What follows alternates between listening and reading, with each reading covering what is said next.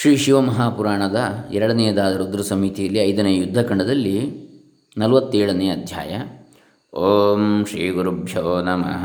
ಹರಿ ಓಂ ಶ್ರೀ ಗಣೇಶಾಯ ನಮಃ. ಡಾಕ್ಟರ್ ಕೃಷ್ಣಮೂರ್ತಿ ಶಾಸ್ತ್ರಿ, ದಂಬೆ, ಪುಣಚ, ಬಂಟ್ವಾಳ ತಾಲೂಕು, ದಕ್ಷಿಣ ಕನ್ನಡ ಜಿಲ್ಲೆ, ಕರ್ನಾಟಕ, ಭಾರತ. ಶ್ರೀ ಓಂ ನಮಃ ಶಿವಾಯ.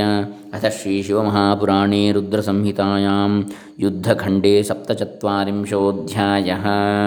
ವ್ಯಾಸ ಉವಾಚ.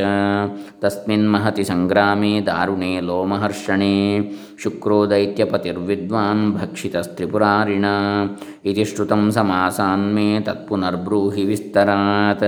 ಕಿಂಚಕಾರ ಮಹಾಯೋಗಿ ಜಠರಸ್ಥಃ ಪಿನಾಕಿನಃ. ವ್ಯಾಸನು ಬ್ರಹ್ಮನನ್ನು ಕುರಿತು, ಓ ಬ್ರಹ್ಮನೇ, ಆ ಘೋರವಾದ ಸಂಗ್ರಾಮದಲ್ಲಿ ದೈತ್ಯರ ಗುರುವಾದ ಶುಕ್ರನನ್ನು ಈಶ್ವರನು ನುಗ್ಗಿದನು ಎಂದು ನೀನು ಸೂಕ್ಷ್ಮವಾಗಿ ತಿಳಿಸಿದೆಯಷ್ಟೇ. ಈಶ್ವರನ ಜಠರದಲ್ಲಿ ಆ ಶುಕ್ರಾಚಾರ್ಯನು ಏನು ಮಾಡಿದ ಎಂಬುದನ್ನು ವಿಸ್ತಾರವಾಗಿ ಹೇಳು ಅಂತೇಳಿ ಕೇಳ್ತಾನೆ.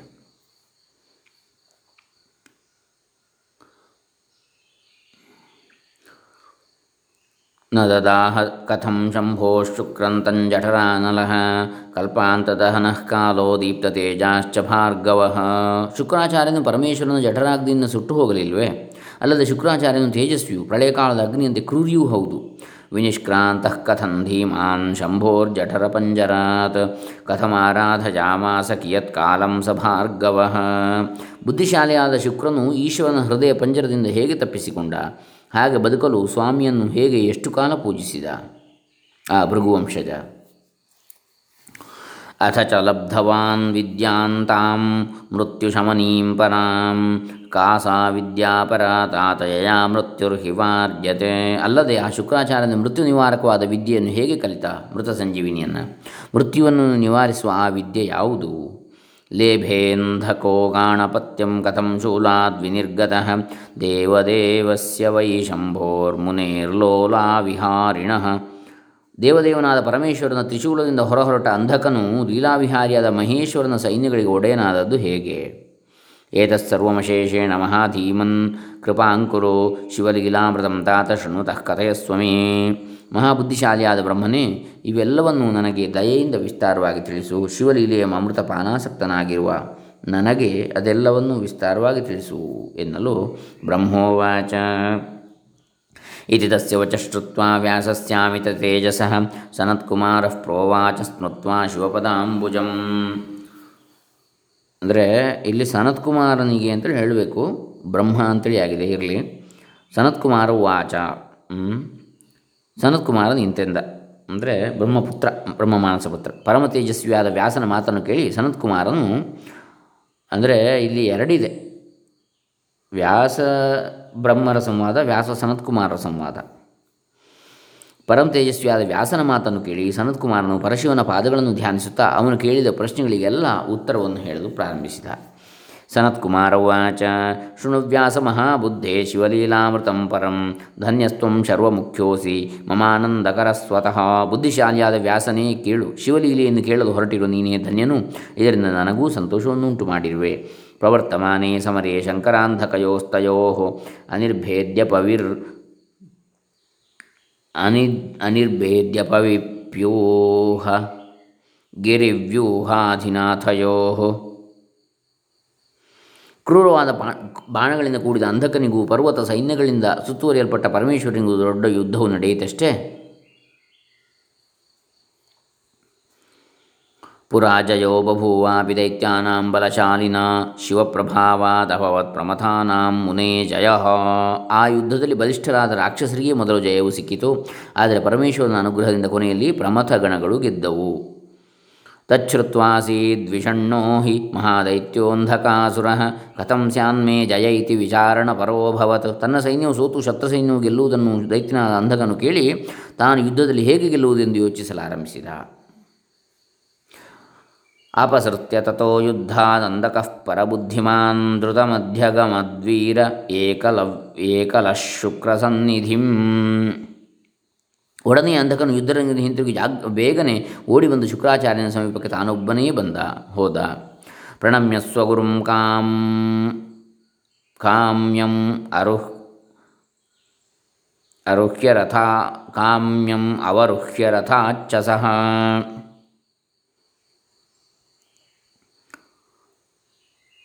ರಥದಿಂದ ಇಳಿದು ಮೊದಲ ಗುರುಗಳಿಗೆ ವಂದಿಸಿ ಕೈ ಜೋಡಿಸಿ ನಿಂತು ಅಂಧಕನು ಗುರುಗಳೊಡನೆ ತನ್ನ ವಿಚಾರವನ್ನು ಹೇಳಿಕೊಂಡ.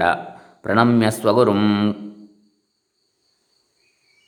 ಕಾಮ್ಯಂ ಅವರುಹ್ ಅವರುಹ್ಯ ರಥಾಚ್ಚ ಸಹ ಬಭಾಷೇದಂ ವಿಚಾರ್ಯಾಥ ಸಾಂಜಲಿರ್ನೀತಿ ವಿತ್ತಮಃ. ಅಂಧಕವಾಚ ಭಗವಾನ್ ತ್ವಾಮುಪಾಶ್ರಿತ್ಯ ಗುರೋರ್ಭಾವಂ ವಹಾಮಹೇ ಪರಾಜಿತಾ ಭವಾಮೋನು ಸರ್ವದಾ ಜಯಶಾಲಿನಃ. ಸ್ವಾಮಿಯೇ, ನಿನ್ನನ್ನು ನಾವು ಗುರುಗಳೆಂದು ಭಾವಿಸಿದ್ದೇವೆ. ಯಾವಾಗಲೂ ಜಯವನ್ನೇ ಸಂಪಾದಿಸಿದ ನಾವುಗಳೆಂದು ಸೋತಿದ್ದೇವೆ. ತತ್ಪ್ರಧಾ ಪ್ರಭಾವಾತ್ ಸದಾ ತ್ವತ್ಪ್ರಭಾವಾತ್ ಸದಾ ದೇವಾನ್ ಸಮಸ್ತಾನ್ ಸಾನುಗಾನ್ ವಯಂ ಮನ್ಯಾಮಹೇ ಹರೋಪೇಂದ್ರ ಮುಖಾನಪಿ ಕತ್ ಕತ್ರಣಾನ್. ಗುರುವೇ, ನಿನ್ನ ಅನುಗ್ರಹ ಬಲದಿಂದ ನಾವು ಸಮಸ್ತ ದೇವತೆಗಳನ್ನು, ಅವರ ಅನ್ಯಾಯಗಳನ್ನು, ಹರ, ಉಪೇಂದ್ರ ಮೊದಲಾದ ತ್ರಿಮೂರ್ತಿಗಳನ್ನು ಸಹ ಒಂದು ಹುಲ್ಲು ಕಡ್ಡಿಗೆ ಸಮರನ್ನಾಗಿ ತಿಳಿದಿದ್ದೇವೆ. ಅಸ್ಮತ್ತೋ ಬಿಭ್ಯತಿ ಸುರಾ ಸದಾ ಭವದನುಗ್ರಹಾತ್ ಗಜಾ ಇವ ಹರಿಭ್ಯಶ್ಚ ತಾರ್ಕ್ಷ್ಯೇಭ್ಯ ಇವ ಪನ್ನಗಾ. ಸಿಂಹಗಳಿಂದ ಆನೆಗಳು ಹೆದರುವಂತೆಯೂ, ಹಾವುಗಳು, ಗರುಡ ಪಕ್ಷಿಗಳಿಗೆ ಹೆದರುವಂತೆಯೂ ನಮ್ಮನ್ನು ನೋಡಿ ದೇವತೆಗಳು ಹೆದರುತ್ತಾರೆ. ಅನಿರ್ಭೇದ್ಯಂ ಪವಿರ್ವ್ಯೂಹಂ ಪವಿವ್ಯೂಹಂ ವಿವಿಶುರ್ದೈತ್ಯದಾನವಾಹ ಪ್ರಮಥಾನೀಕಮಖಿಲಂ ವಿಧೂಯ ತ್ವದನುಗ್ರಹಾತ್. ಪೂಜ್ಯನೇ, ನಿನ್ನ ಅನುಗ್ರಹ ಬಲದಿಂದ ಯಾರಿಂದಲೂ ಭೇದಿಸಲು ಅಸಾಧ್ಯವಾದ ಪವಿವ್ಯೂಹ ಅಥವಾ ವಜ್ರವ್ಯೂಹದಲ್ಲಿ ದೈತ್ಯರು, ದಾನವರು ಸಹ ಸೇರಿ ಸಮಸ್ತ ಪ್ರಮಥ ಗಣಗಳ ಸೈನ್ಯವನ್ನೆಲ್ಲ ನಾಶ ಮಾಡಿದರು. ವಯಂ ತ್ವಚ್ಛರಣಾ ಭೂತ್ವಾ ಸದಾಗಾ ಇವ ನಿಶ್ಚಲಾ ಸ್ಥಿತಾ ಚರಾಮೋ ನಿಶಂಕಮಾಜಾವಪಿಹಿ ಭಾರ್ಗವ. ಆಚಾರ್ಯನೇ, ಭೃಗುವಂಶಜನೇ, ಶುಕ್ರಾಚಾರ್ಯನೇ, ನಿನ್ನ ದಯೆಯಿಂದ ನಾವು ಈಗಲೂ ರಣರಂಗದಲ್ಲಿ ಧೈರ್ಯವಾಗಿ ಗೂಳಿಗಳು ಓಡಾಡುವಂತೆ ಓಡಾಡುತ್ತಿದ್ದೇವೆ. ರಕ್ಷ ರಕ್ಷಾಭಿತೋ ವಿಪ್ರ ಪ್ರವ್ರಜ್ಯ ಶರಣಾಗತಾನ್ ಅಸುರಾನ್ ಶತ್ರುಭಿರ್ವೀರೈರಾದಿ ಅರ್ಧಿತಾಂಶ್ಚ ಮೃತಾನಪಿ. ಓ ಬ್ರಾಹ್ಮಣ ಶ್ರೇಷ್ಠನೇ, ಆದರೂ ನಮ್ಮ ಶತ್ರುಗಳು ಈಗ ಶೂರರಾಗಿದ್ದಾರೆ. ಅವರಿಂದ ಗಾಯ ಹೊಂದಿದ ಮತ್ತು ಅವರ ಶಸ್ತ್ರಗಳಿಂದ ಮೃತರಾದ ರಾಕ್ಷಸರನ್ನು ನೀನು ದಯವಿಟ್ಟು ಕಾಪಾಡಬೇಕು. ಪ್ರಮಥೈರ್ಭೀಮವಿಕ್ರಾಂತೈ ಕ್ರಾಂತಾನ್ ಮೃತ್ಯುಪ್ರಮಾಥಿಭಿಃ ಸೂದಿತಾನ್ ಪತಿತಾನ್ ಪಶ್ಯ ಹುಂಡಾದೀನ್ ಮದ್ಗಣಾನ್ ವರಾನ್. ಯುದ್ಧರಂಗದಲ್ಲಿ ಶೂರರಾದ ಪ್ರಮಥ ಗಣಗಳು ಅನೇಕ ರಾಕ್ಷಸರನ್ನು ಸೆರೆ ಹಿಡಿದಿದ್ದಾರೆ, ಕೆಲವರನ್ನು ಕೊಂದಿದ್ದಾರೆ. ಹುಂಡನೆ ಮೊದಲಾದ ನಮ್ಮಂತಹ ವೀರರೆಲ್ಲರೂ ಅಲ್ಲಲ್ಲಿ ಸತ್ತು ಬಿದ್ದಿದ್ದಾರೆ. ಅವರೆಲ್ಲರನ್ನು ನೀನು ರಕ್ಷಿಸು. ಯಃ ಪೀತ್ವಾ ಕಣಧೂಮಂ ವೈ ಸಹಸ್ರಂ ಶರದಾಂ ಪುರಾ ತ್ವಯಾ ಪ್ರಾಪ್ತಾ ವರಾ ವಿದ್ಯಾ ತಸ್ಯಾಃ ಕಾಲೋಯಮಾಗತಃ. ನೀನು ಹಿಂದೆ ಸಾವಿರಾರು ವರ್ಷಗಳು ಹವಿರ್ಧೂಮಗಳನ್ನು ಭಕ್ಷಿಸುತ್ತಾ ಶ್ರೇಷ್ಠವಾದ ವಿದ್ಯೆಯನ್ನು ಸಂಪಾದಿಸಿರುವೆಯಲ್ಲ, ಆ ವಿದ್ಯೆಯಿಂದ ಪ್ರಯೋಜನವು ಈಗ ನಮಗೆ ದೊರೆಯಬೇಕಾಗಿದೆ. ಅದ್ಯ ವಿದ್ಯಾಫಲಂ ತತ್ತೇ ಸರ್ವೇ ಪಶ್ಯಂತು ಭಾರ್ಗವ ಪ್ರಮಥಾ ಅಸುರಾನ್ ಸರ್ವಾನ್ ಕೃಪಯಾ ಜೀವೈಷ್ಯತಃ. ಆಚಾರ್ಯನೇ, ನಿನ್ನ ವಿದ್ಯಾಮಹಿಮೆಯಿಂದ ಶತ್ರು ಸೈನಿಕರಿಂದ ಹತರಾಗಿರುವ ರಾಕ್ಷಸರೆಲ್ಲರೂ ಪುನಃ ಬದುಕಲಿ. ಇದರಿಂದ ಪ್ರಮಥ ಗಣಗಳೆಲ್ಲವೂ ನಿನ್ನ ಮಹಿಮೆಯನ್ನು ನೋಡಿ ಆಶ್ಚರ್ಯಪಡಲಿ. ಸನತ್ಕುಮಾರ ಉವಾಚ ಇತ್ತಮಂಧಕವಾಕ್ಯಂ ಸ ಶ್ರುತ್ವಾ ಧೀರೋ ಹಿ ಭಾರ್ಗವಃ ಸದಾ ವಿಚಾರಯಾಮಾಸ ದೂಯಮಾನೇನ ಚೇತಸಾ. ಹೀಗೆ ಹೇಳಿದ ಅಂಧಕನ ಮಾತನ್ನು ಧೀರನಾದ ಶುಕ್ರಾಚಾರ್ಯರನ್ನು ಕೇಳಿ ಖಿನ್ನ ಮನಸ್ಕನಾಗಿ ಮುಂದೆ ಏನು ಮಾಡಬೇಕೆಂಬುದನ್ನು ಯೋಚಿಸಿದ. ಕಿಂ ಕರ್ತವ್ಯಂ ಮಯಾದ್ಯಾಪಿ ಕ್ಷೇಮಂ ಮೇ ಸ್ಯಾತ್ ಕಥಂ ತ್ವಿತಿ ಸನ್ನಿಪಾತ ವಿಧಿರ್ಜೀವ ಸರ್ವಥಾನುಚಿತೋ ಮಮ. ಈಗ ನಾನು ಏನು ಮಾಡಲಿ? ಯಾವುದರಿಂದ ನನಗೆ ಕ್ಷೇಮ ಉಂಟಾದೀತು? ನನ್ನ ಮನಸ್ಸಾದರೂ ಈಗ ಅನುಚಿತವಾದ ಕಾರ್ಯವನ್ನು ಸಾಧಿಸಲು ನಿಂತಿದೆ. ವಿಧೇಯಂ ಶಂಕರಾತ್ ಪ್ರಾಪ್ತ ತದ್ಗುಣಾನ್ ಪ್ರತಿಯೋಜಯೇ ತದ್ರಣೇ ಮರ್ದಿತಾನ್ ವೀರೈ ಪ್ರಮಥೈ ಶಂಕರಾನುಗೈ. ನಾನು ವಿದ್ಯೆಯನ್ನು ಸಂಪಾದಿಸಿದ್ದು ಶಂಕರನಿಂದ. ಅದೇ ವಿದ್ಯೆಯನ್ನು ಶಂಕರನ ಗಣಗಳಾದ ಪ್ರಮಥರಿಂದ ನಾಶ ಮಾಡಲ್ಪಟ್ಟ ರಾಕ್ಷಸರ ಮೇಲೆಯೇ ಪ್ರಯೋಗಿಸಬೇಕಾಗಿದೆ. ಇದು ನ್ಯಾಯವೇ? ಶರಣಾಗತ ಧರ್ಮೋಥ ಪ್ರವರ ಸರ್ವತೋಹೃತ ವಿಚಾರ್ಯ ಶುಕ್ರೇಣ ಧಿಯಾ ತದ್ವಾಣಿ ಸ್ವೀಕೃತ ತದಾ. ಅಲ್ಲದೆ ಶರಣಾಗತರನ್ನು ಕಾಪಾಡುವುದೂ ಸಹ ಹೆಚ್ಚಿನ ಧರ್ಮವಲ್ಲವೇ ಎಂದು ನಾನಾ ಪ್ರಕಾರವಾಗಿ ಯೋಚಿಸಿ ಕೊನೆಗೆ ಅಂಧಕನ ಪ್ರಾರ್ಥನೆಯನ್ನೇ ಮನಸ್ಸಿನಲ್ಲಿ ಒಪ್ಪಿಕೊಂಡ. ಕಿಂಚಿತ್ ಸ್ಮಿತಂ ತದಾ ಕೃತ್ವಾ ಸೋಬ್ರವೀದ್ದಾನವಾಧಿಪಂ ಭಾರ್ಗವ ಶಿವಪಾದಾಬ್ಜಂ ಸ್ಮೃತ್ವಾ ಸ್ವಸ್ಥೇನ ಚೇತಸ. ಶುಕ್ರಾಚಾರ್ಯನು ಪರಮೇಶ್ವರನ ಪಾದಕಮಲವನ್ನು ಶುದ್ಧ ಮನಸ್ಸಿನಿಂದ ಧ್ಯಾನಿಸಿ ಮಂದಹಾಸದಿಂದ ಅಂಧಕನನ್ನು ಕುರಿತು ಶುಕ್ರವಾಚ ಯತ್ವಯಾ ಭಾಷಿತಂ ತಾತ ತತ್ಸರ್ವಂ ತಥ್ಯಮೇವ ಹಿ ಏತದ್ವಿದ್ಯೋಪಾರ್ಜನಂ ಹಿ ದಾನವಾರ್ಥಂ ಕೃತಂ ಮಯಾ. ಎಲೆ ಅಂಧಕನೇ, ನೀನು ಹೇಳಿದ್ದೆಲ್ಲವೂ ಸಹಜವೇ. ಈ ವಿದ್ಯೆಯನ್ನು ನಾನು ಕಷ್ಟಪಟ್ಟು ಸಂಪಾದಿಸಿದ್ದು ಕೇವಲ ರಾಕ್ಷಸರ ಉಪ ಉಪಕಾರಕ್ಕಾಗಿಯೇ. ದುಸ್ಸಹಂ ಕಣಧೂಮಂ ವೈ ಪೀತ್ವಾ ವರ್ಷಸಹಸ್ರಕಂ ವಿದ್ಯೆ ವಿದ್ಯೇಯಮೀಶ್ವರಾತ್ ಪ್ರಾಪ್ತ ಬಂಧೂನಾಂ ಸುಖದಾ ಸದಾ. ನಾನು ಹಿಂದೆ ಸಾವಿರ ವರ್ಷಗಳು ಕಣಧೂಮವನ್ನು ಕುಡಿದು ಪರಮೇಶ್ವರನನ್ನು ಮೆಚ್ಚಿಸಿ ಈ ವಿದ್ಯೆಯನ್ನು ಸಂಪಾದಿಸಿದೆ. ಬಂಧುಗಳಿಗೆ ಸುಖವನ್ನು ಒದಗಿಸುವುದೇ ಈ ವಿದ್ಯೆಗೆ ಮುಖ್ಯ ಉದ್ದೇಶ. ಪ್ರಮಥೈರ್ ಮಥಿತಾನ್ ದೈತ್ಯಾನ್ ರಣೇಹಂ ವಿದ್ಯಯಾ ನಯ ಉತ್ಥಾಪಯಿಷ್ಯೆ ಮ್ಲಾನಾನಿ ಶಸ್ಯಾನಿ ಜಲಮುಗ್ಯಥಾ. ಪ್ರಮಥ ಸೈನ್ಯವು ರಣರಂಗದಲ್ಲಿ ನಾಶ ಮಾಡಿದ ರಾಕ್ಷಸರ ಸೈನಿಕರನ್ನೆಲ್ಲ ಮೇಘವು ಮಳೆಗರೆದು ಒಣಗಿದ ಸಸ್ಯಗಳನ್ನು ಚಿಗುರಿಸುವಂತೆ ಜೀವ ಸಹಿತರನ್ನಾಗಿ ಮಾಡುತ್ತೇನೆ.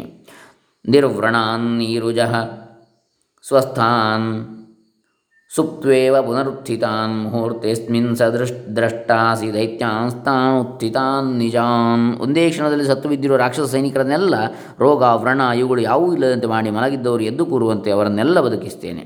ನನ್ನ ಸಾಮರ್ಥ್ಯವನ್ನು ನೋಡು ಎಂದ.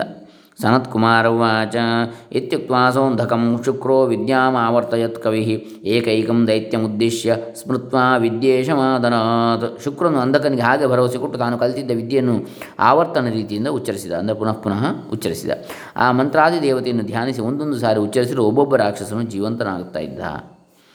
ವಿದ್ಯಾವರ್ತನ ಮಾತ್ರೇಣ ತೇ ಸರ್ವೇ ದೈತ್ಯದಾನವಾಹ ಉತ್ತಸ್ತುರ್ಯುಗಪದ್ವೀರಾ ಸುಪ್ತಾ ಯುವಧೃತಾಯುಧಾ. ಶುಕ್ರಾಚಾರ್ಯನು ಹೀಗೆ ಮಂತ್ರಾವೃತ್ತಿಯಿಂದ ಎಲ್ಲ ದೈತ್ಯರನ್ನು ಬದುಕಿಸಿದ. ಸತ್ತ ರಾಕ್ಷಸರೆಲ್ಲ ಒಟ್ಟಾಗಿ ಪುನಃ ಆಯುಧವನ್ನು ಧರಿಸಿ ಮಲಗಿದ್ದವರು ಎದ್ದಂತೆ ಪುನಃ ಎದ್ದು ಯುದ್ಧ ಸನ್ನದ್ಧರಾದರು. ಸದಾಭ್ಯಸ್ತಾ ಯದಾ ವೇದಾ ಸಮರೇ ವಾ ಯಥಾಂಬುದಾ ಶ್ರದ್ಧಯಾರ್ಥಾಸ್ತದಾ ದತ್ತಾ ಬ್ರಾಹ್ಮಣೇಭ್ಯೋ ಯಥಾಪದಿ. ಆ ರಣರಂಗದಲ್ಲಿ ರಾಕ್ಷಸರು ಚೆನ್ನಾಗಿ ಬಾಯಿಪಾಠ ಮಾಡಿದ ವೇದದಂತೆಯೂ ಮೇಘಮಾಲೆಯಂತೆಯೂ ಆಪತ್ಕಾಲದಲ್ಲಿ ಬ್ರಾಹ್ಮಣರಿಗೆ ಶ್ರದ್ಧೆಯಿಂದ ಕೊಡುವ ದಾನ ದ್ರವ್ಯದಂತೆಯೂ ತಂಡ ತಂಡವಾಗಿ ಬರಲು ಪ್ರಾರಂಭವಾದರು. ಉಜ್ಜೀವಿತಾಸ್ತು ತಾನ್ ದೃಷ್ಟ್ವಾ ಹುಂಡಾನೀಶ್ಚ ಮಹಾಸುರಾನ್ ವಿನೇದುಃ ಅಸುರಾಃ ಸರ್ವೇ ಜಲಪೂರ್ಣ ಇವಾಂಬುದಾಃ. ಹುಂಡಾದಿಯೇ ಮೊದಲಾದ ಹುಂಡನೆ ಮೊದಲಾದ ಸಮಸ್ತ ರಾಕ್ಷಸರು ಬದುಕಿ ಬಂದರು. ಅವರನ್ನೆಲ್ಲ ನೋಡಿದ ಇತರ ದೈತ್ಯರು ನೀರಿನಿಂದ ತುಂಬಿದ ಮೇಘಗಳಂತೆ ಸಂತೋಷಭರಿತರಾದರು. ನೋಡಿ, ಹುಂಡ ಹತ್ರ ಒಬ್ಬ ರಾಕ್ಷಸ ಇದ್ದ, ಅಂಧಕನ ಗಣ ಒಬ್ಬ, ಅಂಧಕನ ಬ ಸಹಾಯಕ. ಈಗ ಹುಂಡಾಯಿ ಅಂತ ಒಂದು ಬಂದಿದೆ, ಕಾರು ಕಂಪೆನಿ ಇರಲಿ. ರಣೋದ್ಯತಾ ಪುನಶ್ಚಾಸನ್ ಗರ್ಜಂತೋ ವಿಕಟಾನ್ ರವಾನ್ ಸ ಪ್ರಮಥೈ ಸಹ ನಿರ್ಭೀತ ಮಹಾಬಲಪರಾಕ್ರಮ. ಮಹಾಪರಾಕ್ರಮಗಳಾದ ಆ ರಾಕ್ಷಸರು ಪುನಃ ಯುದ್ಧ ಸಿದ್ಧರಾದರೂ ಭಯಂಕರ ಗರ್ಜನೆಗಳಿಂದ ಮುಂದುವರಿದು ಪ್ರಮಥಾದಿ ದೇವಗಣಗಳನ್ನೆಲ್ಲ ಎದುರಿಸಿ ನಿಂತರು. ಹುಂಡ ಎನ್ನತಕ್ಕಂಥ ಸಂಸ್ಕೃತ ಶಬ್ದದ ಅರ್ಥ, ಶಬ್ದಕಲ್ಪಧರ್ಮದ ಪ್ರಕಾರ ವ್ಯಾಘ್ರ ಅಂದರೆ ಹುಲಿ ಅಥವಾ ಗ್ರಾಮ್ಯ ಶೂಕರ ಅಂದರೆ ಊರಹಂದಿ, ಮೂರ್ಖ ಮೂರ್ಖ ರಾಕ್ಷಸ ರಾ ಎನ್ನುವ ಅರ್ಥಗಳಿವೆ ಹುಂಡ ಎನ್ನುವ ಶಬ್ದಕ್ಕೆ. ಶುಕ್ರೇಣೋಜ್ಜೀವಿತಾನ್ ದೃಷ್ಟ್ವಾ ಪ್ರಮಥಾ ದೈತ್ಯದಾನವಾನ್ ವಿಸಿಸ್ಮಿರೇ ತತಃ ಸರ್ವೇ ನಂದ್ಯಾದ್ಯಾ ಯುದ್ಧದುರ್ಮದಾಃ. ನಂದಿಯ ಮೊದಲಾದ ದೇವಗಣಗಳೆಲ್ಲವೂ ಶುಕ್ರಾಚಾರ್ಯನ ವಿದ್ಯಾಬಲದಿಂದ ಬದುಕಿ ಬಂದ ರಾಕ್ಷಸರನ್ನು ನೋಡಿ ಅತಿಯಾಗಿ ಆಶ್ಚರ್ಯಪಟ್ಟರು. ವಿಜ್ಞಾಪ್ಯಮೇವಂ ಕರ್ಮ ಏತದ್ದೇವೇಶಿ ಶಂಕರೇ ಅಖಿಲಂ ವಿಚಾರ್ಯ ಬುದ್ಧಿಮಂತಶ್ಚ ಹ್ಯೇವಂ ತೇನ್ಯೋನ್ಯಮಬ್ರುವನ್. ಅಲ್ಲದೆ ಬುದ್ಧಿಶಾಲಿಗಳಾದ ಕೆಲವು ದೇವತೆಗಳು ಈ ವಿಚಾರವನ್ನು ಪರಮೇಶ್ವರನಿಗೆ ತಿಳಿಸಬೇಕೆಂದು ಪರಸ್ಪರವಾಗಿ ಮಾತನಾಡಿಕೊಂಡರು. ಆಶ್ಚರ್ಯರೂಪೇ ಪ್ರಮಥೇಶ್ವರಾಣಾಂ ತಸ್ಮಿಂಸ್ತಥಾ ವರ್ತತಿ ಯುದ್ಧ ಯಜ್ಞೆ ಅಮರ್ಷಿತೌ ಭಾರ್ಗವಕರ್ಮ ದೃಷ್ಟ್ವಾ ಶಿಲಾದಪುತ್ರೋಭ್ಯಗಮನ್ ಮಹೇಶಂ. ಪ್ರಮಥಾದಿಗಳ ಎದುರಿನಲ್ಲಿ ಆ ಯುದ್ಧವೆಂಬ ಯಜ್ಞವು ಆಶ್ಚರ್ಯ ರೂಪದಿಂದ ನಡೆಯಲು ಆರಂಭಿಸಿತು. ಅದರಲ್ಲಿ ಶುಕ್ರಾಚಾರ್ಯನ ಕರ್ಮವಂತೂ ಸರ್ವರಿಗೂ ಕೋಪವನ್ನುಂಟು ಮಾಡಿತು. ಇದನ್ನು ಶಿಲಾದ ಪುತ್ರನಾದ ನಂದಿಯು ನೋಡಿ ಮಹೇಶ್ವರನ ಸಮೀಪಕ್ಕೆ ಓಡಿ ಬಂದ. ಜಯೇತಿ ಚೋಕ್ವಾ ಜಯಯೋನಿಮುಗ್ರಂ ಉವಾಚ ನಂದಿ ಕನಕಾವದಾತಂ ಗಣೇಶ್ವರಾಣಾಂ ರಣಕರ್ಮ ದೇವ ದೇವೈಶ್ಚ ಸೇಂದ್ರೈರಪಿ ದುಷ್ಕರಂ ಯತ್. ನಂದಿಯು ಜಯಶಬ್ದಪೂರ್ವಕವಾಗಿ ಈಶ್ವರನನ್ನು ಹೊಗಳಿ ಉಗ್ರಸ್ವರೂಪಿಯು ಸುವರ್ಣ ಛಾಯೆಯುಳ್ಳವನೂ ಆದ ಮಹೇಶ್ವರನೊಡನೆ ಈಗ ನಡೆಯುತ್ತಿರುವ ಯುದ್ಧವು ಇಂದ್ರಾದಿ ದೇವತೆಗಳಿಗೂ ಸಹ ಅಸಾಧ್ಯವಾಗಿದೆ ಎಂದು ತಿಳಿಸಿದ. ತದ್ಭಾರ್ಗವೇಣಾದ್ಯ ಕೃತಂ ವೃಥಾ ನ ಸಂಜೀವತಾಂಸ್ತಾನ್ ಹಿ ಮೃತಾನ್ ವಿಪಕ್ಷಾನ್ ಆವರ್ತ್ಯ ವಿದ್ಯಾಮೃತಜೀವದಾತ್ರೀಂ ಏಕೈಕಮುದ್ದಿಶ್ಯ ಸಹೇಲಮೀಶ. ಓ ಮಹೇಶ್ವರನೇ, ಶುಕ್ರಾಚಾರ್ಯನು ರಣದಲ್ಲಿ ಸತ್ತು ಬಿದ್ದಿರುವ ದೈತ್ಯ ಸೈನಿಕರನ್ನೆಲ್ಲ ತನ್ನ ಮಂತ್ರ ಆವೃತ್ತಿಯಿಂದ ಬದುಕಿಸಿದ್ದಾನೆ. ಮಂತ್ರವನ್ನು ಪುನಃ ಪುನಃ ಹೇಳುತ್ತಾ, ಉಚ್ಚರಿಸುತ್ತಾ, ಪಠಿಸುತ್ತಾ, ಪುರಶ್ಚರಣೆ ಮಾಡ್ತಾ. ಈ ಕೆಲಸವು ಅವನಿಗೆ ಲೀಲಾಜಾಲವಾಗಿದೆ. ಈ ಮಂತ್ರವೂ ಸಹ ಸತ್ತವರನ್ನು ಬದುಕಿಸತಕ್ಕದ್ದಾಗಿದೆ. ತು ಹುಂಡ ಹುಂಡಾದಿಕ ಕುಂಭಜಂಭ ವಿಪಾಕಪಾಕಾದಿ ಮಹಾಸುರೇಂದ್ರಾ ಯಮಾಲಯ ಯಮಾಲಯಾದದ್ಯ ಪುನರ್ನಿವೃತ್ತಾ ವಿದ್ರಾವಯಂತಃ ಪ್ರಮತಾಂಶ್ಚರಂತಿ. ತುಹುಂಡ, ಹುಂಡ, ಕುಂಭ, ಜಂಭ, ವಿಪಾಕ, ಪಾಕ ಮೊದಲಾದ ರಾಕ್ಷಸ ವೀರರೆಲ್ಲ ಮೊದಲು ಮೃತರಾಗಿದ್ದರು. ಈಗ ಆ ವಿದ್ಯಾಬಲದಿಂದ ಬದುಕಿ ಬಂದು ಯಮಲೋಕದಿಂದ ವಾಪಸ್ ಬಂದು ನಮ್ಮ ಪ್ರಮಥ ಗಣಗಳನ್ನೆಲ್ಲ ಹೊಡೆದು ಓಡಿಸ್ತಾ ಇದ್ದಾರೆ. ಯದಿ ಹ್ಯಸೌ ದೈತ್ಯವರಾನ್ ನಿರಸ್ತಾನ್ ಸಂಜೀವಯೇದತ್ರ ಪುನಃ ಪುನಸ್ತಾನ್ ಜಯಃ ಕುತೋ ನೋ ಭವಿತಾ ಮಹೇಶ ಗಣೇಶ್ವರಾಣಾಂ ಕುತ ಏವ ಶಾಂತಿ. ಓ ಸ್ವಾಮಿಯೇ, ಹೀಗೆ ಸತ್ತ ರಾಕ್ಷಸರನ್ನ ಪುನಃ ಪುನಃ ಬದುಕುವುದಾದರೆ ನಾವು ಗೆಲ್ಲುವುದು ಹೇಗೆ? ನಮ್ಮ ಸೈನಿಕರು ಶಾಂತಿಯನ್ನು ಹೊಂದುವುದು ತಾನೇ ಎಲ್ಲಿ ಎಂದ. ಸನತ್ಕುಮಾರ ಉವಾಚ ಇತ್ಯೇವ ಮುಕ್ತಃ ಪರಮೇಶ್ವರೇಣ ಸ ನಂದಿನಾ ವೈ ಪ್ರಮಥೇಶ್ವರೇಶಃ ಉವಾಚ ದೇವಃ ಪ್ರಹಸನ್ ತದಾನೀಂ ತನ್ನಂದಿನಂ ಸರ್ವಗಣೇಶರಾಜಂ. ಸನತ್ಕುಮಾರ ನಿಂತೆಂದ. ಹೀಗೆ ಹೇಳಿದ ಮಾತನ್ನು ಈಶ್ವರನು ಕೇಳಿ ನಸುನಾಗುತ್ತಾ ಸರ್ವಗಣಗಳಿಗೋಡೆಯನಾದ ನಂದೀಶ್ವರನನ್ನ ಕುರಿತು ಶಿವವಾಚ ನಂದಿನ್ ಪ್ರಯಾಹಿ ತ್ವರಿತೋತಿ ಮಾತ್ರಂ ದ್ವಿಜೇಂದ್ರವರ್ಯಂ ದಿತಿನಂದನಾನಾಂ ಮಧ್ಯಾತ್ ಸಮುದ್ಧೃತ್ಯ ತಥಾ ನಯಾಶು ಶೇನೋ ಯಥಾ ಲಾವಕಮಂಡಜಾತಂ.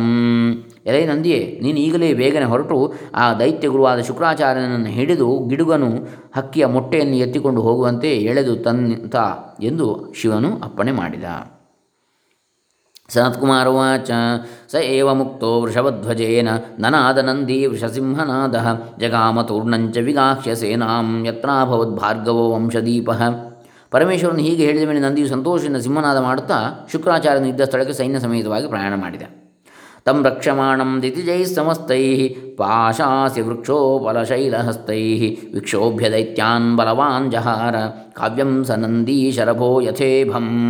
ಅಲ್ಲಿ ಶುಕ್ರಾಚಾರ್ಯನನ್ನು ಸಮಸ್ತ ದೈತ್ಯರೂ ಸಹ ಪಾಶ, ಕತ್ತಿ, ಮರ, ಕಲ್ಲು, ಪರ್ವತ ಇವುಗಳನ್ನು ಹಿಡಿದು ಶತ್ರುಗಳ ಬಾಧೆ ಬರದಂತೆ ರಕ್ಷಿಸ್ತಾ ಇದ್ದರು. ಅಂತಹ ಬಲಿಷ್ಠರಾದ ರಾಕ್ಷಸರನ್ನು ಸಹ ನಂದಿಕೇಶ್ವರನು ಲಕ್ಷ್ಯ ಮಾಡದೆ ಮುಂದೆ ನುಗ್ಗಿ ಶುಕ್ರಾಚಾರ್ಯನ ಸಮೀಪಕ್ಕೆ ಹೋದ. ಹೇಗೆ ಹೋದ ಅವನು?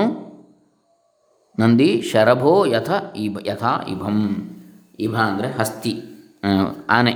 ಆನೆಯನ್ನು ಹೇಗೆ ಶರಭವು ಅಥವಾ ಸಿಂಹವು, ಶರಭ ಅಂದರೆ ಬೇರೆ ಎನ್ನುವಂಥ ಒಂದು ಪೌರಾಣಿಕ ದೃಷ್ಟಿಯೂ ಇದೆ, ಇನ್ನೊಂದು ಸಿಂಹ ಅಂತ ಕೂಡ ಹೇಳ್ತಾರೆ, ಶಾರ್ದೂಲ ಅಂತಲೂ ಹೇಳ್ತಾರೆ. ಹೀಗೆ ಹೇಗೆ ಸಿಂಹವು ಅಥವಾ ಇದನ್ನು ಆನೆಯನ್ನು ಹೇಗೆ ಮಣಿಸಬಲ್ಲದೋ, ಮಣಿಸಲು ಹೋಗ್ತದೋ, ಅದೇ ರೀತಿಯಲ್ಲಿ ಹೋದ ನಂದಿ ಶುಕ್ರಾಚಾರ್ಯನಿದ್ದಲ್ಲಿಗೆ. ಸ್ರಸ್ತಾಂಬರಂ ವಿಚ್ಯುತಭೂಷಣಂಚ ವಿಮುಕ್ತಕೇಶಂ ಬಲಿನಾ ಗೃಹೀತಂ ವಿಮೋಚಯಿಷ್ಯಂತ ಇವಾನು ಜಗ್ಮುಹು ಸುರಾರಯಸ್ ಸಿಂಹರವಾಂಸ್ತ್ಯಜಂತಹ. ಅಲ್ಲಿ ನಂದಿಯು ಶುಕ್ರನನ್ನು ಬಲವಾಗಿ ಕಟ್ಟಿ ಹೊತ್ತು ತಂದ. ತರುವಾಗ ಶುಕ್ರಾಚಾರ್ಯನ ಬಟ್ಟೆಗಳೆಲ್ಲವೂ ಜಾರಿ ಹೋಗಿದ್ದವು, ಒಡವೆಗಳೆಲ್ಲವೂ ಚೆಲ್ಲಾಪಿಲ್ಲಿಯಾಗಿ ಬಿದ್ದಿದ್ದವು, ತಲೆಕೂದಲು ಕೆದರಿ ಹೋಗಿತ್ತು. ಇದನ್ನು ನೋಡಿ ರಾಕ್ಷಸರೆಲ್ಲರೂ ಶುಕ್ರಾಚಾರ್ಯನನ್ನು ಬಿಡಿಸಲು ಸಿಂಹಗರ್ಜನ ಮಾಡುತ್ತಾ ನಂದಿಯನ್ನು ಹಿಂಬಾಲಿಸಿ ಬಂದರು. ದಂಭೋಲಿಶೂಲಾಸಿ ಪರಶ್ವಧಾನಾಂ ಉದ್ದಂಡಚಕ್ರೋಪಲಕಂಪನಾನಾಂ ನಂದೀಶ್ವರಸ್ಯೋಪರಿ ದಾನವೇಂದ್ರಾವರ್ಷಂ ವವರ್ಷುರ್ಜಲದ ಇವೋಗ್ರಂ. ರಾಕ್ಷಸರು ನಂದಿಕೇಶ್ವರನ ಮೇಲೆ ವಜ್ರಾಯುಧಗಳನ್ನು, ಶೂಲ, ಕತ್ತಿ, ಪರಶ್ವಧ, ಚಕ್ರ ಇವೇ ಮೊದಲಾದ ಪರಶು ಅಂದರೆ ಕೊಡಲಿ ಮೊದಲಾದ ಆಯುಧ ವಿಶೇಷಗಳನ್ನು ಪ್ರಯೋಗಿಸುತ್ತಾ ಮೇಘವು ಉಗ್ರವಾದ ಮಳೆಯನ್ನು ಸುರಿಸುವಂತೆ ಅಸ್ತ್ರಗಳನ್ನು ಸುರಿದು ಅವನನ್ನೇ ಹಿಂಬಾಲಿಸಿದರು. ತಂ ಭಾರ್ಗವಂ ಪ್ರಾಪ್ಯ ಗಣಾಧಿರಾಜೋ ಮುಖಾಗ್ನಿನಾ ಶಸ್ತ್ರಶತಾನಿ ದಗ್ಧ್ವಾ ಆಯಾತ್ ಪ್ರವೃದ್ಧೇ ಸುರದೇವ ಯುದ್ಧೇ ಭವಸ್ಯ ಪಾರ್ಶ್ವೇ ವ್ಯಥಿತಾರಿಪಕ್ಷಃ. ನಂದಿಯಾದರೂ ಶುಕ್ರಾಚಾರ್ಯನನ್ನು ಬಲವಾಗಿ ಹಿಡಿದು ರಾಕ್ಷಸರ ಶಸ್ತ್ರಾಸ್ತ್ರಗಳನ್ನೆಲ್ಲ ತನ್ನ ಮುಖದ ಅಗ್ನಿಯಿಂದಲೇ ಸುಟ್ಟು ಆ ಘೋರವಾದ ದೇವದ ದೇವ ರಾಕ್ಷಸರ ಯುದ್ಧ ಮಧ್ಯದಲ್ಲಿಯೇ ಓಡಿ ಬಂದು ಮಹೇಶ್ವರನ ಸಮೀಪದಲ್ಲಿ ಬಂದು ನಿಂತ. ಅಯಂ ಸ ಶುಕ್ರೋ ಭಗವನ್ನಿತೀದಂ ನಿವೇದಯಾಮಾಸ ಭವಾಯ ಶೀಘ್ರಂ ಜಗ್ರಾಹ ಶುಕ್ರಂ ಸ ಚ ದೇವದೇವೋ ಯಥೋಪಹಾರಂ ಶುಚಿನಾ ಪ್ರದತ್ತಂ. ಒಡನೆಯೇ ನಾನು ಶುಕ್ರಾಚಾರ್ಯನನ್ನು ನಿನಗೆ ಅರ್ಪಿಸಿದ್ದೇನೆಂದು ನಂದಿಯು ಪರಮೇಶ್ವರನಲ್ಲಿ ನುಡಿಯಲು ದೇವದೇವನಾದ ಪರಮೇಶ್ ಪರ ಪರಶಿವನು ಭಕ್ತನು ಕೊಡುವ ಉಪಹಾರವನ್ನು ಸ್ವೀಕರಿಸುವಂತೆ ಆ ಶುಕ್ರನನ್ನು ಕೈಯಲ್ಲಿ ಹಿಡಿದುಕೊಂಡ. ನ ಕಿಂಚಿದುಕ್ತ್ವಾ ಸಹಿ ಭೂತಗೋಪ್ತಾ ಚಿಕ್ಷೇಪವಕ್ತ್ರಂ ಫಲವತ್ಕವೀಂದ್ರಂ ಹಾಹಾರವಸ್ತೈರಸುರೈಸ್ ಸಮಸ್ತೈರುಚ್ಚೈರ್ವಿಮುಕ್ತೋ ಹಹ ಹೇತಿ ಭೂರಿ. ನೋಡಿ, ಚೆನ್ನಾಗಿ ಬರ್ತಿದ್ದಾರೆ ಈ ಶಿವಪುರಾಣ ಶ್ಲೋಕಗಳನ್ನು. ಭೂತಪತಿಯಾದ ಮಹೇಶ್ವರನು ಯಾವ ಮಾತನ್ನೂ ಆಡದೆ ಹಣ್ಣನ್ನು ಬಾಯಲ್ಲಿ ಹಾಕಿಕೊಳ್ಳುವಂತೆ ಶುಕ್ರಾಚಾರ್ಯನನ್ನು ಬಾಯಲ್ಲಿ ಹಾಕಿಕೊಂಡು ನುಂಗಿದ. ಇದನ್ನು ನೋಡಿದ ಸಮಸ್ತ ರಾಕ್ಷಸರು ಹಾ ಹಾ ಎಂದು ಗಟ್ಟಿಯಾಗಿ ಅರಚಿಕೊಂಡರು. ಉಚ್ಚೈರ್ ವಿಮುಕ್ತೋ ಹಹ ಹೇತಿ ಭೂರಿ. ಛಂದಬದ್ಧವಾಗಿ ಹಾಕಾರವನ್ನು ಕೂಡ ಅಲ್ಲಿ ಹಾಕಿದ್ದಾರೆ.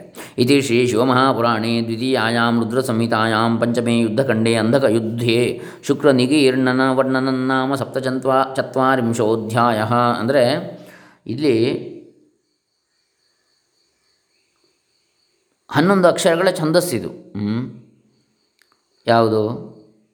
ಉಪೇಂದ್ರ ವಜ್ರ ಮತ್ತು ಇಂದ್ರವಜ್ರ ಎರಡು ಮಿಶ್ರಣವಾಗಿರ್ತಕ್ಕಂಥ ಶ್ಲೋಕಗಳು.